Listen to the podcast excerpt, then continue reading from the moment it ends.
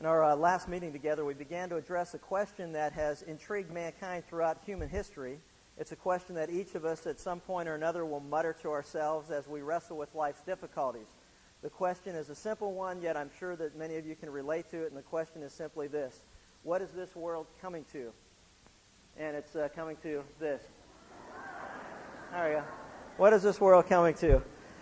Uh, the fate of planet Earth has uh, long been a point of debate among men. Uh, the doomsdayers today warn of uh, such things as uh, global warming, the consequences of a diminished rainforest, the depletion of the ozone.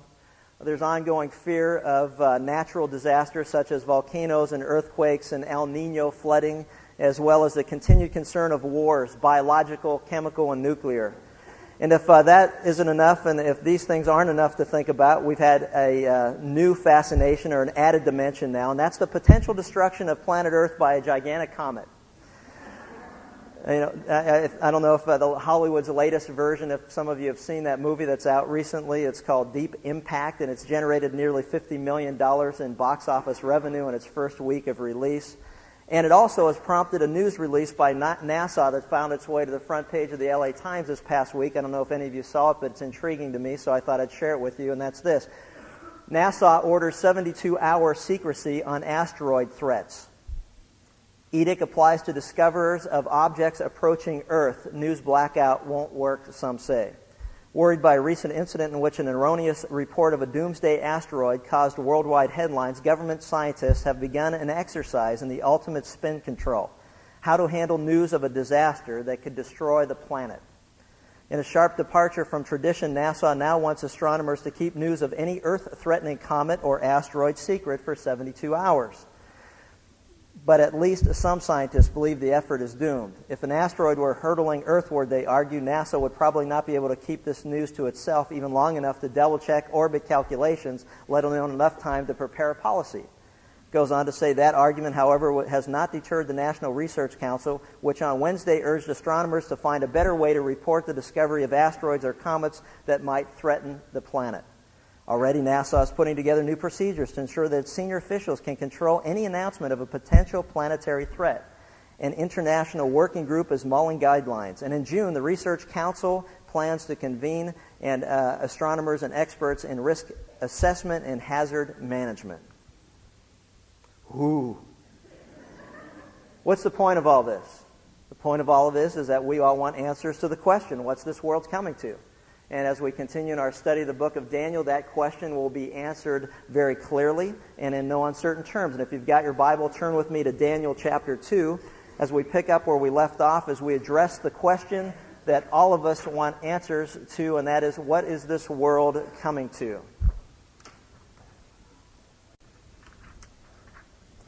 Daniel chapter 2, we start with verse 1. We read these words.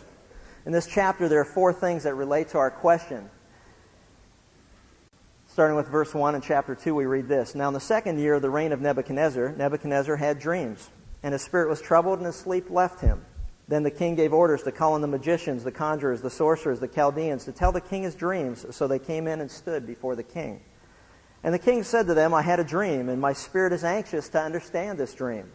Then the Chaldeans spoke to the king in Aramaic, O king, live forever. Tell the dream to your servants, and we will declare the interpretation. The king answered and said to the Chaldeans, The command from me is firm. If you do not make known to me the dream and its interpretation, you will be torn limb from limb, and your houses will be made a rubbish heap. But if you declare the dream and its interpretation, you will receive from me gifts and a reward and great honor. Therefore, declare to me the dream and its interpretation.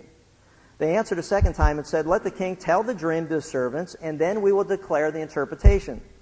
The king answered and said, I know for certain that you are bargaining for time, inasmuch as you have seen that the command from me is firm. It says that if you do not make the dream known to me, there is only one decree for you. For you have agreed together to speak lying and corrupt words before me until the situation is changed. Therefore, tell me the dream that I may know that you declare to me its interpretation. The Chaldeans answered the king and said, There's not a man on earth who could declare the matter for the king inasmuch as no great king or ruler has ever asked anything like this of any magician, conjurer, or Chaldean. Moreover, the thing which the, command, the king com- demands is difficult, and there's no one else who could declare it to the king except God's, whose dwelling place is not with mortal flesh. Because of this, the king became very indignant and furious, and gave orders to destroy all the wise men of Babylon. So the decree went forth that the wise men should be slain, and they looked for Daniel and his friends to kill him. As we look at this, we see the reaction of Nebuchadnezzar to this dream, and the dream basically was a fixation on the question that we're addressing today, and that's what's this world coming to? You know, here he was, the king of the world at this particular t- point in history, and yet his sleep left him. He had fame, he had fortune, he had everything, the material things, any material thing you could ever want in life, and yet the Bible tells us that he was so concerned that he was agitated to the point where he couldn't sleep. He walked back and forth and paced within his bedroom chambers because he was so troubled by this dream. And the dream was more than just a dream that he was having because he had pepperoni pizza the night before. The dream was a recurring dream, and it was a dream that was basically a message that came direct from the throne room of God. As we'll see, God wanted to reveal to Nebuchadnezzar the future history or what this world's coming to so that not only he would understand it, but we would clearly understand the plan of God as well. And so his concern kept him up at night. So he was so concerned and so troubled by all of this he discovered, as so many of us have discovered, and so many before him and after him have discovered, that neither position of greatness nor personal ability can produce mental uh, peace and security. You know, he recognized that there were times in his life where there were things that were going on that he had absolutely no control over. And it troubled him. Because you would think sometimes if you're king of the world, all your problems would be solved. And yet he found that his problems were magnified because he knew as king of the world, he thought that all of his troubles would be solved, and yet there were things that were still even bigger than him. King of the world doesn't get much bigger than that, and yet there were times in his life where he knew what was happening was out of his hands and out of his control. And so as a result, he was so troubled by this, he commanded that there was a committee that was formed and the committee that was formed with all the heads of states that he had, all of the, the, the brightest people available, human wisdom that he had at his disposal. Can you, I mean, think about that for a moment. It's it's like the President of the United States having access to all the world's great leaders, or all the greatest leaders this nation has to offer. People that are on a State Department and every form of government. He invited those who were military leaders to come and talk to him about it. He invited those who were his attorneys and the great legal minds of, of his particular kingdom to come and talk to him about this problem that he had. He invited those who were religious leaders to try to sit down and ascertain what it was that he was dreaming and what, what it had to do with his kingdom and what the world was coming to. He had all of that. He had the director of, he had the directors of the heads of every branch of intelligence agency that he had at his disposal. The head of the CIA, the head of the FBI, the head of the Secret Service. He had them all, and they all came and they formed this great committee, and they were going to try to determine what it was was troubling the king. And what's interesting is he even invited those who were astrologers or psychics. We read about things like that all the time of secret meetings between psychics and astrologers and heads of state trying to ascertain what the future holds, what's tom- what, what does tomorrow hold, what's this world coming to, and they're all looking for answers, and none of them could produce. It's interesting. I saw a, a, sign recently. I thought it was kind of cute when it had to do with astrology and psychics. But apparently, there was a, a convention of psychics who were meeting at a local convention center, and a, this sign was posted on the doorway of a meeting room. It said, "The committee meeting today has been canceled due to unforeseen circumstances." So you know, it's, it's kind of like when uh, uh, the, well, who was the uh, who was the gal there? The the, the Friends Psychic Network. It's kind of like when they went bankrupt and uh, I love what one news reporter said, in, just in passing, he goes, yeah, the psychic network went bankrupt today. And then just talking to somebody else, he looked over and said, you know, you would have thought they'd seen that one coming. but uh, apparently they didn't, you know. And, uh, and, and neither did the people that he had brought together. They couldn't tell him. They couldn't answer. They didn't know what the world held, what the future held. And it's fascinating as you look at all that. You know, there are times in life, very simply, there, there are times in life where human wisdom is futile. I know there are many people who want to place all the, you know, they want to put all the weight on human knowledge and human wisdom. But let me just share something with you. There are times in life where human wisdom is futile. It's just not going to be enough. And he realized that. And he got frustrated by it because he commanded, he commanded them that he would tell them that they would tell him not only the interpretation of the dream, because it had precedent. The precedent was anytime the king had a dream, he would tell him what the dream was, and then they would begin to explain to him the interpretation of the dream. Well, he knew from past experience that there were many times where they just made stuff up because that was the kind of information that they fed, the people around them. And so basically, what he tried to do is he didn't want to get uh, caught up with all the mumbo jumbo that goes on with this group of men. And he said, Look, you know what? To protect himself, he's thinking, I need them to tell me the dream and the interpretation. Not just the interpretation of what happened, You know, we see this all the time. I don't know if you've ever seen these psychics that are on TV, the mumbo jumbo that they give to people, and they look at you and they say, you know, I, I see a woman, I see a woman, I see a woman, no, I see a man, I see a man, it's a man, I see a man, I see an old man, no, I see a young man, a young man, that's what it is, a young man. I see, I see, I see an illness, an illness, no, I see an accident, it's an accident, right? It's an accident, it's an accident, yeah, it's an accident. And you got people going, yeah, that's it, how did you know? Oh. It's like, you know, he wasn't going to get caught up in all that. Oh, I see a dream, I see a dream, I see a dream, I see a dream, a dream. Yeah, well, what did you see? Uh, we were hoping you'd tell me. Was it, was it a dream? up Uh, you know what? Just tell me the dream and then tell me the interpretation.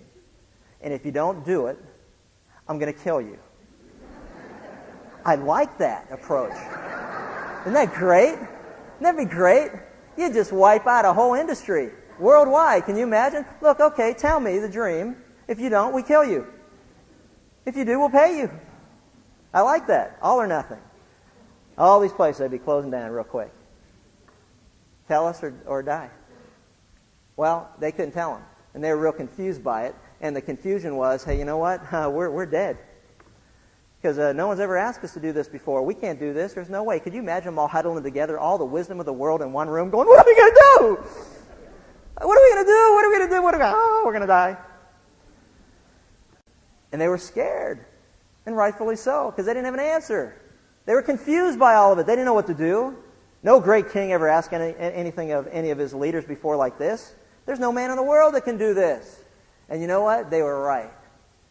And the third thing they said is only the gods could understand what you are requesting. And I love this. You know why I love it? Because it sets up the stage for the capability of God. God can do all things. And as we're going to discover, He knows the answer to what lies ahead. He knows what this world is coming to, and it's right on target. His plan is coming to fruition. The problem with most of us is we don't know what his plan is, and that's what we need to understand. What is this world coming to? The stage is set for God to answer the question that haunts many of us today. What is this world coming to?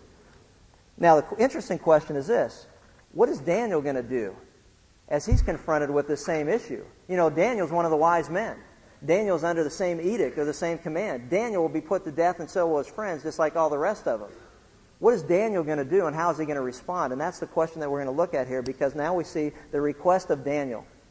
Look at the next, look at the next verse in verse 14. I love this. So the decree went forth in verse 13 that the wise men should be slain, and they looked for Daniel and his friends to kill them.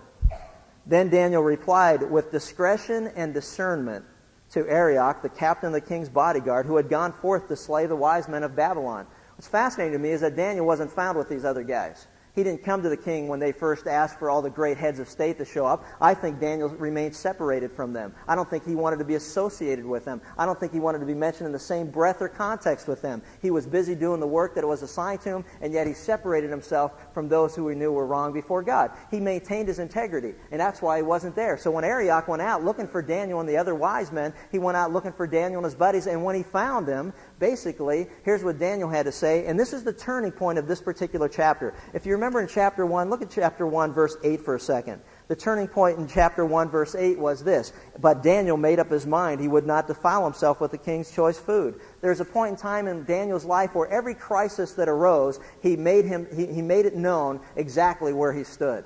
And in this particular passage, we see in verse 14, then Daniel replied with discretion and discernment. The Bible says he replied with discretion and discernment. Uh, the King, uh, the, the uh, New International Version says Daniel spoke to him with wisdom and tact. The King James says Daniel answered with counsel and with wisdom. Counsel is advice based on biblical doctrine or truth. Wisdom is application of doctrine for experience. It's taking that, that knowledge that you have and applying it to the situation at hand. That's what application is all about.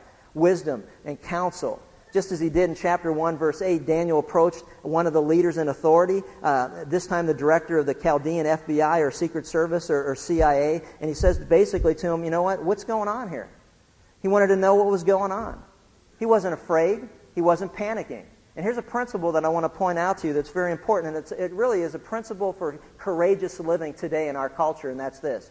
The principle is simply this Daniel knew that as long as God had a purpose for his life, that nothing could happen to him. Daniel knew as long as God had a purpose for his life that nothing could happen to him. But he also knew this that if God no longer had a purpose for his life here on earth, that nothing he could do could keep him here. Do you understand that? He knew. He had confidence in God. God, he knew that if God had a purpose for his life, that no man could do anything to harm him. But he also knew that if God's purpose for his life was over, that no man could do anything to keep him here. Do you understand how important that is for courageous living today in our culture? Do you realize that you have the hand of God protecting you and surrounding you? There is nothing that could happen to you or me that isn't ordained by God, that we're in God's hands. There's nothing that anybody can do to you or me that isn't ordained by God. We can live courageously because of it. And if today's the last day that God has for you here on earth, there's nothing that any man, including yourself, can do to delay that appointed day where it is appointed for man to die once and then comes judgment. What a wonderful truth and what a wonderful way to live your life. Daniel wasn't all shook up by this. He wasn't afraid of what was going on. He wasn't in a panic. Oh, what are we going to do? He knew God was in control. He wasn't worried about it.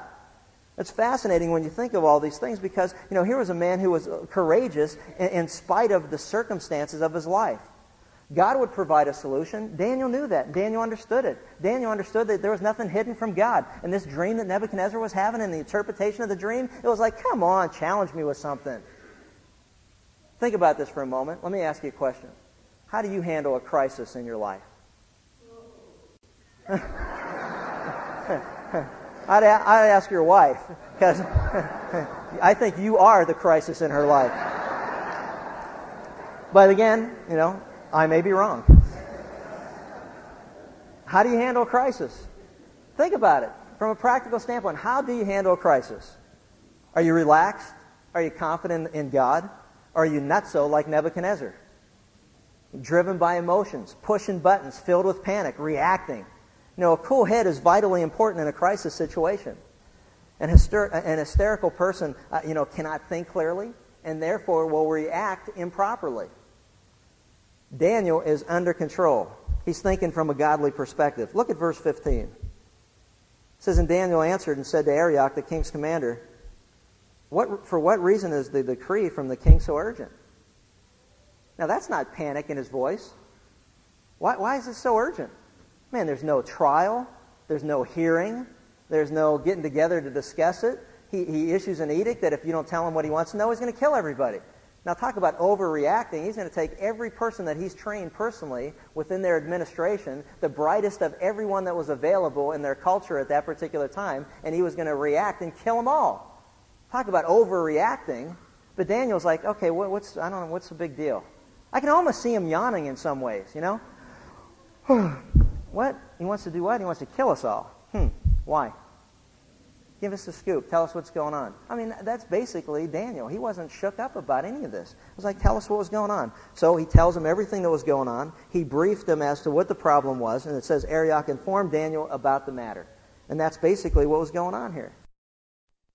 Daniel went in. Okay, look at this. Is this great or what? So Daniel went in and requested of the king that he would give him time in order that he might declare the interpretation of the king. Can you imagine? What was Nebuchadnezzar all upset about? That the wise men were trying to what? Buy time. They were stalling. Daniel, it shows you what kind of favor that, that God had put on the life of Daniel. Daniel found favor in the sight of Nebuchadnezzar because of his past performance, I'm sure, because of his ongoing integrity, because he was a man that was committed and he wasn't a man of compromise, because he wasn't a man that had anything to do with other than the other nonsense that was going on. Daniel had the boldness in God to go approach the throne of the king, which meant he had access directly to the king, so he found favor in that way. And he went to the king and told the king, uh, you know, Mr. King, uh, just give me a little bit of time and I'll interpret the dream. Uh, and not only interpret it, but I'll tell you the dream. And he asked for that. Now, these other men had already asked for that, and they said, and Nebuchadnezzar went nuts. Said, Don't ask me, you're just stalling. Daniel went in and asked the same thing, and the king granted him favor in his sight. Isn't that fascinating? Can you imagine the, the, the confidence that Daniel had in God that he could approach the king and say, you know what, just give me a little bit of time, and this is all going to work out okay and, and, and I'll get back to you. Now, here's what happened, though. Then Daniel went from there And the problem moved them to prayer. Look what it says. Then Daniel went to his house and informed his friends, Hananiah, Mishael, Azariah, about the matter. But it did. It says, in order that they might request compassion from the God of heaven concerning this mystery, so that Daniel and his friends might not be destroyed with the rest of the wise men of Babylon. Another question for you is this.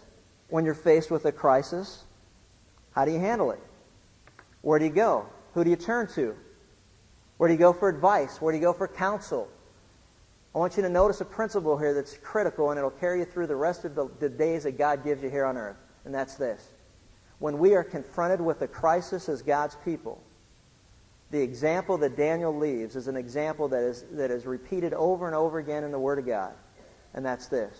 When Daniel was faced with a crisis, it moved him to pray. It moved them to pray.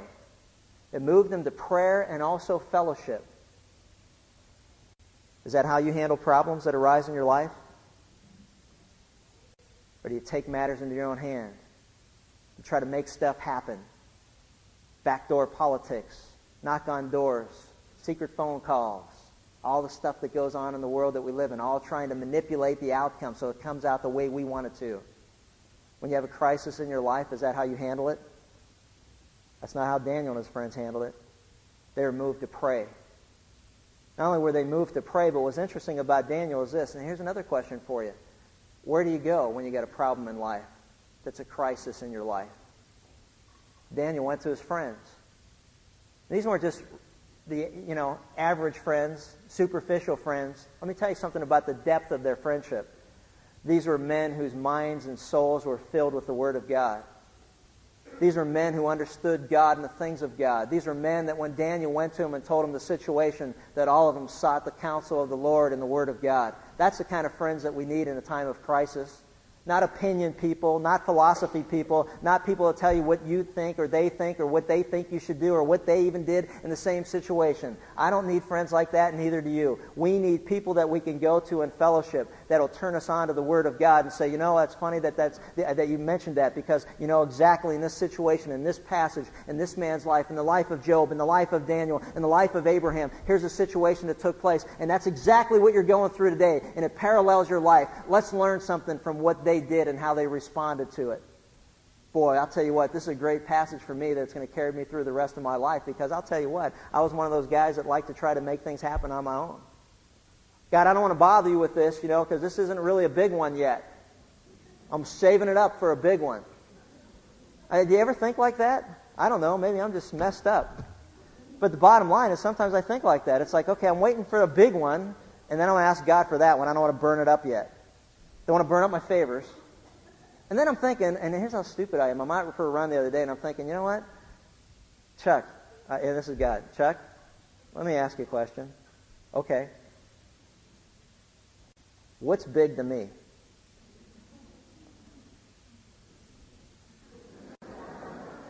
What's big to God? You may think it's huge. God says, Oh, come on, try me. Give me something tougher than that. I'm holding the universe together. What's your little world coming to?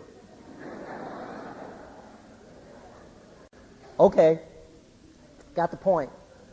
The point is what? It moved them to pray. And look what it says in order that they might request compassion or find mercy. I like that. To find mercy. You know what that means? That you just throw yourself at the mercy of God. There is so much nonsense in our world today, and I think it's time that we clear up this a little aspect of it if we can, and that's this. There are people out there who would try to let us believe or lead us to believe that if we know a verse or passage and we claim it and we throw it in God's face, then somehow God's got to do for us what we want him to do. Duh. Where did that come from? Let me tell you something. God does not answer prayer because of the worth or the effort or the character or the work of the one or ones who are praying.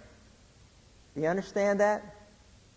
God answers prayer on the basis of His cutting us some slack, demonstrating His mercy to us. Mercy is the grace of God in action. When Jesus was approaching Jericho and he was going through on his way to Jerusalem, The Bible tells us there was a blind man who stood on the edge of the road, and hearing that Jesus was coming, he cried out in a loud voice, Son of David, have mercy on me. Have mercy on me. Daniel and his friends got together and they cried out, God, have mercy on us because we're going to die. And as we'll learn about these men, but they understood, but if that's your will, we'll still praise you anyway. Job said, even though God slay me, I'll still trust in him. These men understood that, you know what? They were at the mercy of God. God, it's all up to your mercy. If you want to reveal this dream and its interpretation, that's all in your hands, and you can do anything you want to do. But we're throwing ourselves down upon the mercy of God. Men and women, the sacrifices of God are a broken heart. A broken and contrite heart, oh God, you'll never despise. Nobody enters the throne of grace with confidence that hasn't first thrown himself upon the mercy of God and trusting in Jesus Christ for the forgiveness of their sins. We're told that we can then go boldly and confidently to the throne of grace because we've already experienced the grace of God through Jesus Christ. But there's no man in his humanity, in his fallen state, that can ever approach the, the throne of God and say, You got to do for me because I've done this for you. That's nonsense. God says, You throw yourself at the mercy of my throne, and I'll decide what I'll do. And that's exactly what took place. So they threw himself on the mercy of God. And what's fascinating about it is this and God, in verse 19, says, Then the mystery was revealed to Daniel in a night vision.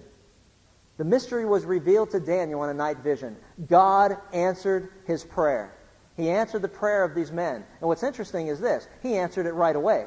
Why? Because God knew all things are open and laid bare to him to whom we have to do. God knew the, the time constraint that was going on here. He knew already in Nebuchadnezzar's heart that Nebuchadnezzar wasn't going to put up with any more delays. He had already made that quite clear that he was sick and tired of all the delays, and he wanted an answer. And Daniel knew at this particular time, Lord, we're throwing yourself, our, ourselves on your mercy, but you know what? You already know what's going on in the guy's heart. You know how much time we have, and you're going to have to answer it any way you want. And God answered him that very night.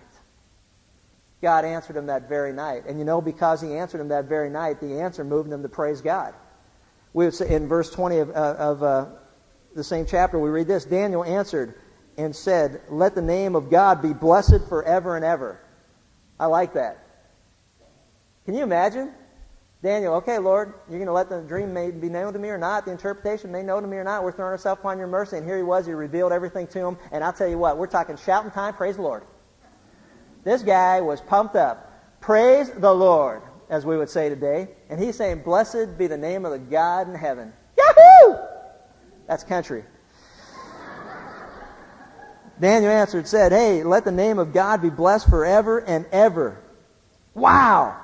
Psalm 50, 15 says this Call upon me in the day of trouble, and I will deliver you, and you shall glorify me. I like that. Here it is right here in the flesh. What is he saying? Call upon me in the day of trouble, in the day of your crisis, in the day of the event that you think it's out of your hands, there's nothing you can do. God, I need your help. He says, Call upon me in that day of crisis. And look what God says. And then I will deliver you. And then your response, you will glorify and praise me. And if you do that, we got ourselves a great relationship. You call upon me, I'll deliver you, then you praise me and you give me the glory. And that's all God requires of us, folks. Call upon him, he'll deliver, then you praise him. Isn't that wonderful? Doesn't get any simpler than that. Go home with that one if that's the only thing you catch today. Daniel recognizes that God is a God of heaven. Look what he says. Daniel answered and said, Let the name of God be blessed forever and ever, for wisdom and power belong to him. And it is he who changes the times and the epochs. He removes kings and establishes kings. He gives wisdom to wise men. Notice that he says that God is a God of heaven. He sees all things. God of heaven is a phrase that's used only in the captivity letter or the captivity books, which is a fascinating understanding of God. When God was removed his presence from the Holy of Holies in the temple in Jerusalem, and he was taken, and, it says that, that Daniel and his friends understood that God was a God whose presence filled the heavens. He was a God of heavens. Read in Nehemiah chapter 1, Nehemiah prayed to the God of heaven. The Bible says over and over and again when Nehemiah was in a crisis situation, it says, and then he prayed to the God of the heavens. And that's exactly what he did. Daniel and his friends had no limited notion of God. They understood that his presence filled the universe. He says that he's the God of heaven. in his prayer, there's some things I want to point out to you. First is the character of God in verse 20. He says, For wisdom and power belong to him. Wisdom is the understanding of all things. Power is the capability or the ability to be able to do anything that he wants to do whenever he wants to do it. In fact, we see that in verse 21. It says, and, and it has to do with the control of God. And it's God who changes the times and the epochs. He removes kings and establishes kings. This is important as we'll see in, in a few minutes. He gives wisdom to wise men and knowledge to men of understanding. God's got it all in control. There isn't a king that hasn't been a king because God hasn't established him as a king, and there isn't a king who hasn't been removed from his throne because God has removed him. That's exactly the way it works. God is in control of all things, the control of God. So Daniel wasn't worried about his captivity. He's certainly not worried about Nebuchadnezzar. He's certainly not worried about what Nebuchadnezzar would do to him because he knows that he's in the hands of God. Sometimes we forget that we don't always understand what the future holds. Not in every detail. We're going to learn a lot here in a second. But what we do understand is this. But I know who holds the future. I may not know what the future holds in every area of my life, but I know who holds the future, and it's in him I trust. And the same was true in Daniel. Here was a man of courage and, and conviction because he knew he was in God's hands. It doesn't get any better than that. No better place to be. He goes on to the comprehension of God. It is He who reveals the profound and hidden things. He knows what is in the darkness, and the light dwells in Him. Can you imagine? God can reveal anything. There's no mystery to God. The mystery of what's this world coming to is not a mystery to God.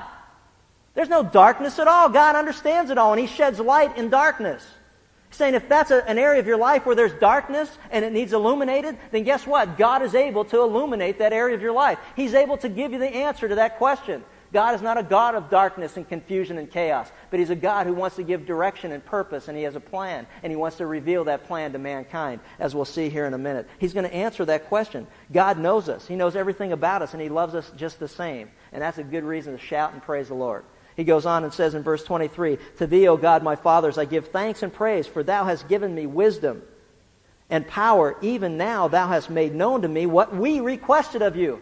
He, he involves his friends. Hey, this isn't just about Daniel. This is about Daniel and his friends that were praying together in earnestness. The effective, fervent prayer of a righteous man or men accomplishes much. And that's what happened here. He was excited because he revealed that dream and the interpretation to all of them who were in that group.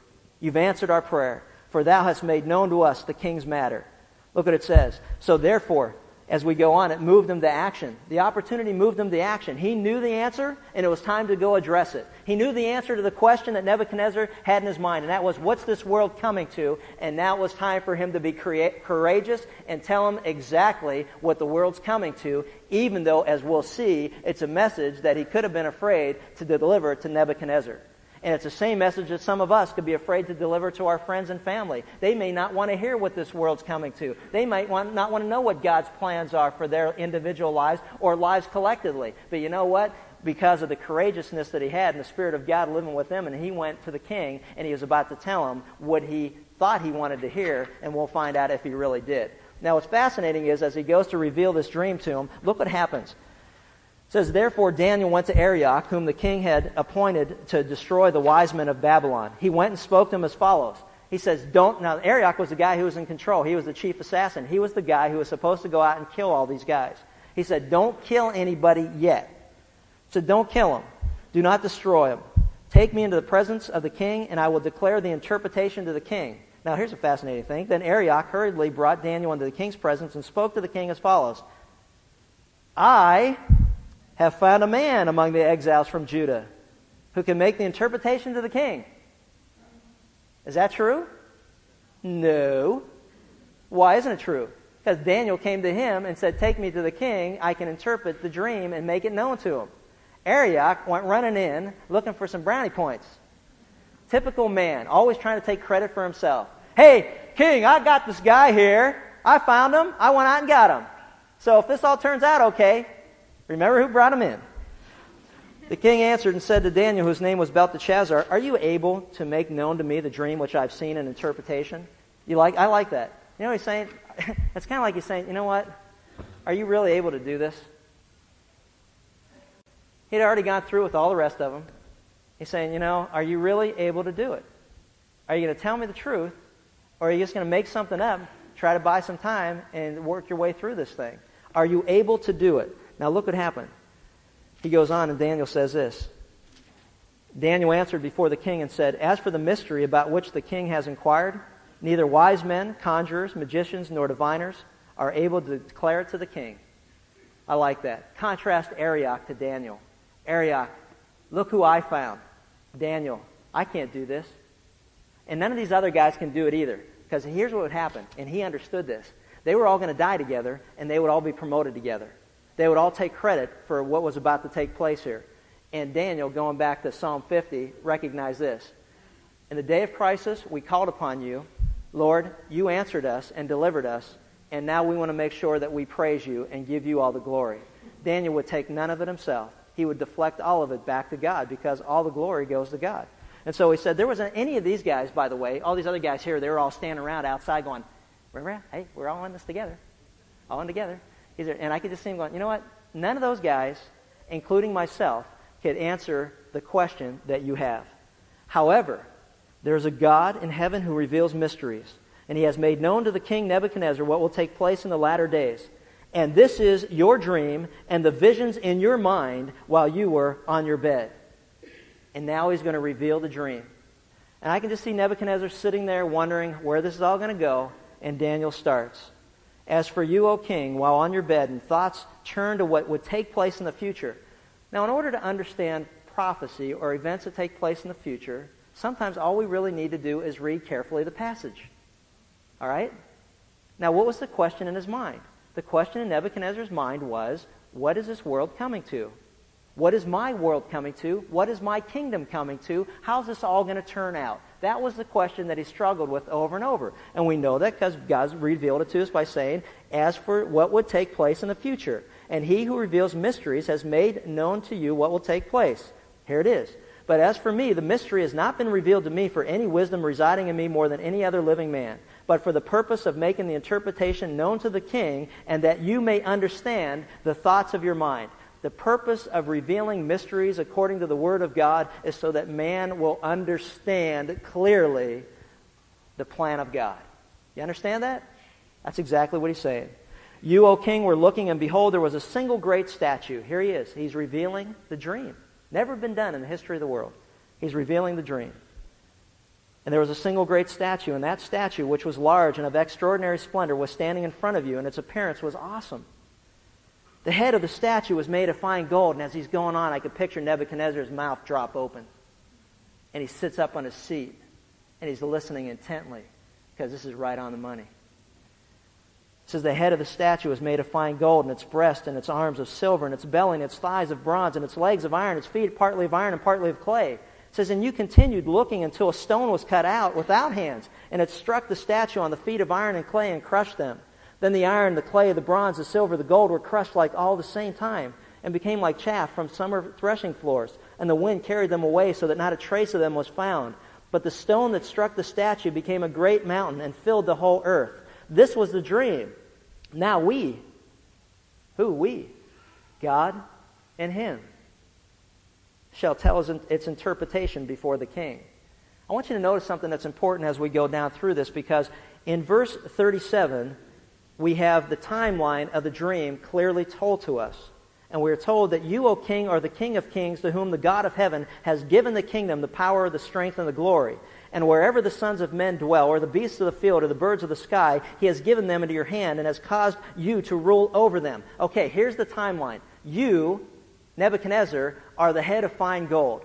You are the king, the head of fine gold. You are the top of that statue that he sees in his dream.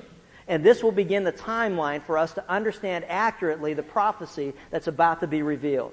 Nebuchadnezzar was a true monarch. Nebuchadnezzar did what he wanted whenever he wanted to do it. As we'll see as we go down through the rest of these kingdoms that are going to be established, Nebuchadnezzar was the last true monarch whom God had placed all of the kingdom at his disposal. I believe it's the same thing that Adam had. He had domain over, the, over all of God's kingdom. It says here that the, the beasts of the field and the birds of the sky, he has given them into your hand and has caused you to rule over them. I mean, if you stop and think about it, everything was in subjection to Nebuchadnezzar. And yet he didn't do a very good job, as we'll see. And yet he was the head of fine gold, as we see here. Literally, the, the city of Babylon was a city filled with gold. Archaeology tells us that the walls that were around the city where chariot races took place were covered with plates of gold that were inlaid over top, and they raced their chariots on it. It was a literal city of gold, literally. And here Nebuchadnezzar was this, this head of fine gold. What's interesting as we see this, there's, there's a principle that's involved here, but each kingdom that we'll see that will be, be announced as to coming after the next is diminishing in capability. And I think it's important that we understand that, that, that, as you see, the head of gold, the breast of silver, and then the thighs of bronze, and the feet of iron or iron and clay, every kingdom began to diminish in capability. Now, what's fascinating about that is this. If you believe evolutionists, what evolution wants to tell people is that Homo sapiens are increasing or progressing. And yet, here, God clearly teaches us, according to the plan of God, that the world is diminishing in capabilities and capacity. Think about that. And the arguments are very simple. What man do we know today that could name every species in the world? Adam was given the task of naming every, every one of God's creations, and he didn't struggle doing it. How many people live today to the year, you know, to be a thousand years old? We've got some, you know, people over a hundred, but they're not that many. If you stop and think about it, everything's winding down. It's not increasing. We're not, you know, we, we may be technologically advancing, so to speak, but I challenge you to consider this even though computers and all the rest of this stuff, and you think about airplanes and all the stuff that has happened in the last 50 years, you know what? They're all falling apart. If you stop and think about it, they're getting recalled because of wiring problems and, and you know, and they're, they're deteriorating. There's, there's articles all the time about the, the health of our country as far as the highway systems and bridges are concerned. The infra- infrastructure of the United States is falling apart, a nation that's only 200 years old. What's fascinating is you can go to Egypt today and see pyramids that were built 3,500 years ago. They're still standing quite well. Or if you look at the Parthenon in Greece and places like that, they're still standing. The interesting point that we want to make as we go through this is this world is rapidly coming to a conclusion exactly as God says. We're not increasing in any stretch of the imagination. He goes on and he says, you know, we can't even find enough zip codes and, and, uh, and uh, area codes anymore. I mean, yeah, we're really brilliant. So he goes on and says, okay, basically that's it. So Nebuchadnezzar is the head of fine gold. He goes on and says, and after you there will rise another kingdom inferior to you in case you challenge what I just said, inferior to you. Then another third kingdom of bronze, which will rule over the earth, and they will be a fourth kingdom as strong as iron, and as much as iron crushes and shatters all things. So like iron that breaks in pieces, it will crush and break in all these pieces. And in that you saw the feet and toes, partly of potter's clay and partly of iron. It will be divided kingdom, but it will have in it the toughness of iron, and as much as you saw the iron mixed with clay. What's the point as he goes down through this? He's saying, hey, you know what? The second kingdom was the kingdom of the Medes and Persians. We have the advantage of hindsight to look back on this and find out that this is true that Nebuchadnezzar and the, and the, empire of Babylon was conquered by the Medes and the Persians, and the Persians were, were, well known for their silver. It was a divided kingdom. There were two cousins that ran the kingdom. The Medes and the Persians were two nations, and then they formed one chest of silver when they united, and then they formed one nation. As we look back in history, we can say, man, that thing was right on the money as far as what God had to say. The third was that of the belly of thighs, uh, the, the belly and the thighs of bronze. Had to do with, as we look at this, had to do with the Greek Empire. Look what it says. And the third will rule over the entire earth. The, the Greco Macedonian Empire was the only empire that ruled the whole world. Alexander, at the age of, what was he, 32 years old, sat on the banks of the Euphrates River and cried because he had no more worlds to conquer. Conquered the world. Goes on to say that the belly of thighs and iron and bronze, there would be another kingdom, and the kingdom would be that of the legs of iron. The legs of iron the empire of Rome that came and destroyed it, destroyed everything. Iron was a, was a stronger metal than all the preceding metals that we see here, and iron had to do with toughness and strength. The Roman Empire, when it went across the world, destroyed every one of its enemies so that there'd never be a thought in their mind that they'd ever have an insurrection against Rome. Anybody that got in their way, they crushed him just like iron crushes its opponent or foe. God's telling us He's laying out the future of what this world's coming to. He's laying all out for Nebuchadnezzar to understand it. That Nebuchadnezzar's kingdom would come to an end. The Medes and the Persians would, the Medes and Persians would conquer him. And then one day, a nation, the Greco-Macedonian Empire, would rise up and destroy the Medes and the Persians. And then one day after that, the Romans would come in and destroy the Greeks. And it's all laid out very clearly as we go through this. And then we get to an interesting thing, and this has to do with the future, and that's this. All of these have already taken place. You can look historically and find out that they all took place. But what's fascinating in verse 42 is this. And as the toes of the feet were partly of iron and partly of pottery, so some of the kingdom will be strong and some of it will be brittle.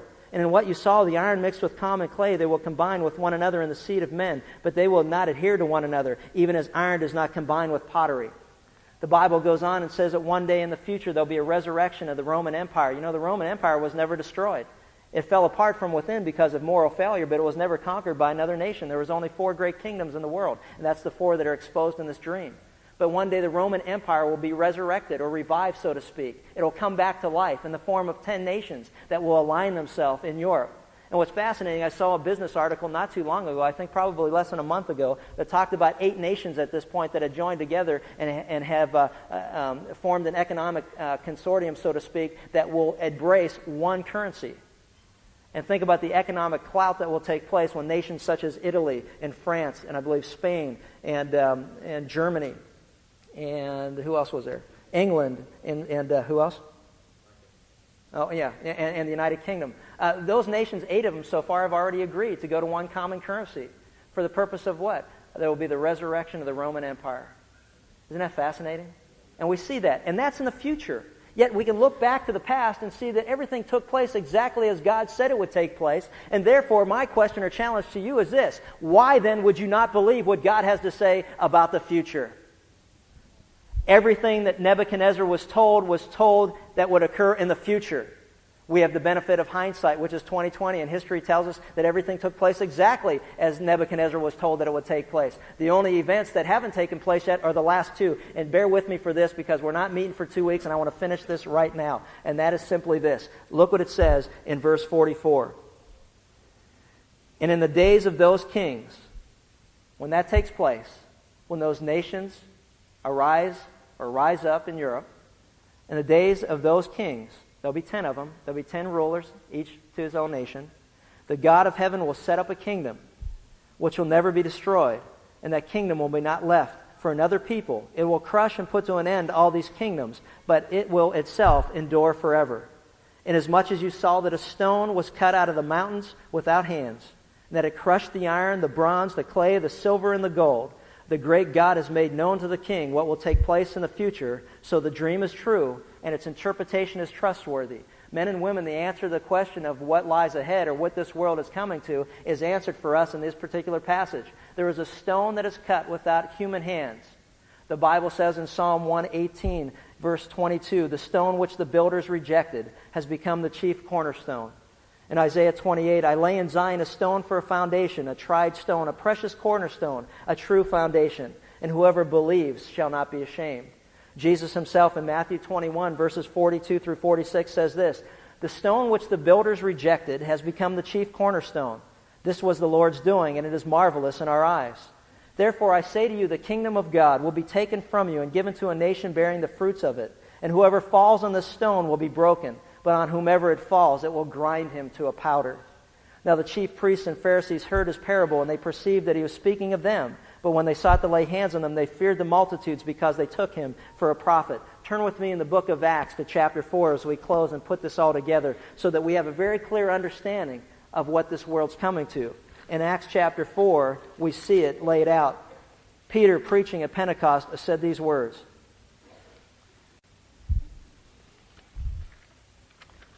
Look at chapter 4, verse 8. Then Peter, filled with the Holy Spirit, said to them, Rulers and elders of the people, if we were on trial today for a benefit done to a sick man, as to how this man has been made well, let it be known to all of you and to all the people of Israel that by the name of Jesus Christ the Nazarene, whom you crucified, whom God raised from the dead, by this name, this man stands here before you in good health. He is the stone which was rejected by you, the builders but which became the very cornerstone. And there is salvation in no one else, for there is no other name under heaven that has been given among men by which men must be saved. Don't miss this. What is the world coming to? What is your world coming to? Very simply, it's coming to this. One day, Jesus Christ Himself will set up His kingdom here on earth. And there'll be no remembrance of Babylon or, or Greece or Rome or, or the Medes and the Persians and all the other rulers that ever existed. They will be destroyed forever, the memory of them gone forever, like chaff thrown up into the air and blown away with the wind. One day, Jesus Christ, the very cornerstone, the stone that was rejected, will return to this earth and he will set up his kingdom here on this earth. And every one of us have a choice to make at this point. He will, we will either fall upon that stone and be crushed or humbled or that stone will fall upon you and destroy you for all of eternity.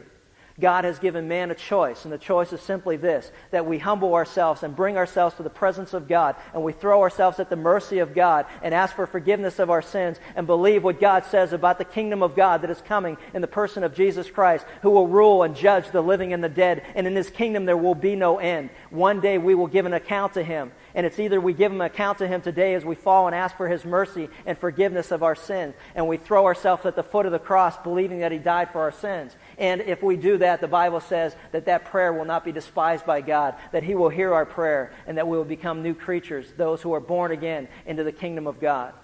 That is a choice that we have. And if you reject that choice, the Bible says that that stone, that stone that'll come from heaven isn't a comet that's going to destroy the earth. The stone that comes from heaven is the rock of heaven himself. The stone is Jesus Christ. And he will destroy men who have rejected him. And he will judge them. And he will crush them. And he will break them. The Bible says that Jesus, because of his obedience and willingness to go to the cross, cross for our sins, the Bible says, therefore, God has highly exalted him, a name, and given him a name that is above every other name.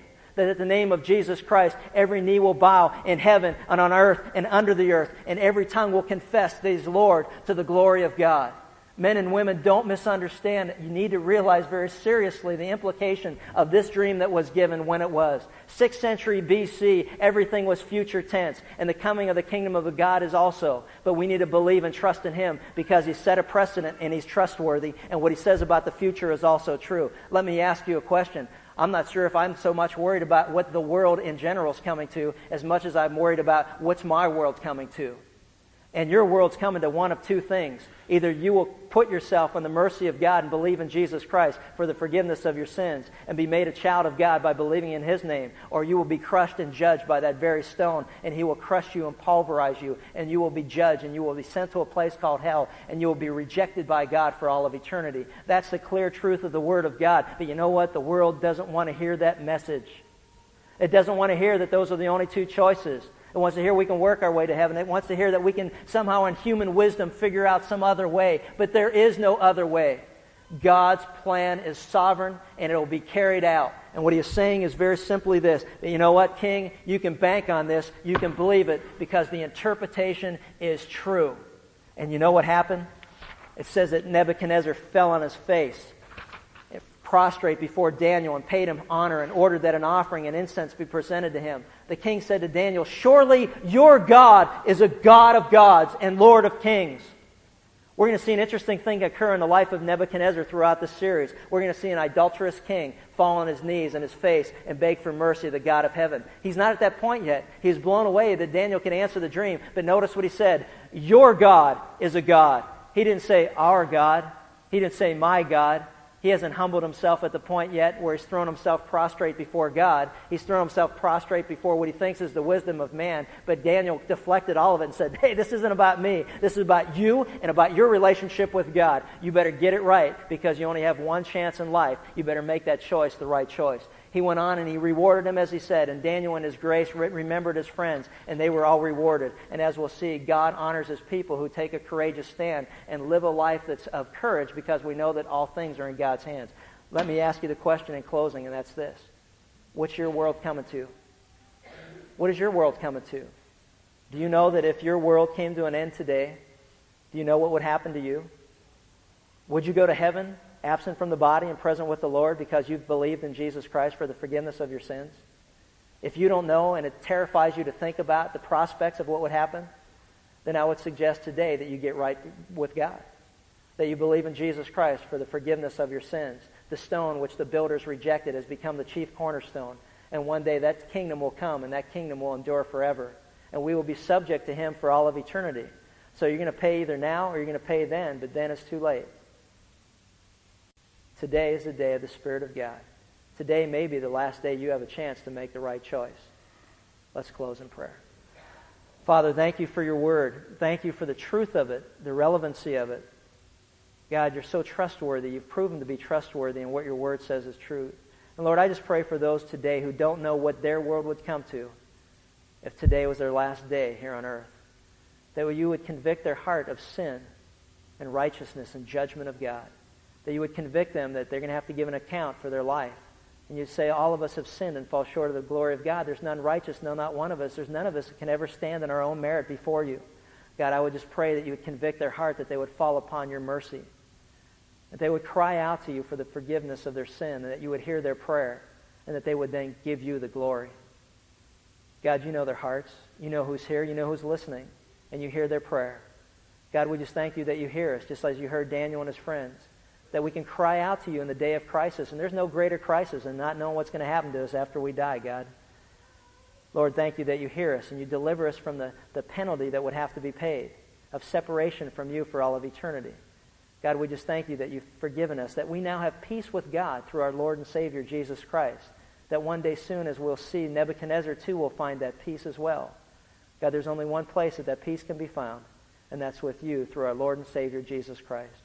God, we look forward to the day when his kingdom will be established here upon this earth forever and ever and his domain will have no end, and there'll be no record or history of anything that had taken place before that, and that we can worship him and praise him for what he's done for us on the cross. God, we just thank you when it's in Christ's wonderful name that we pray these things. Amen.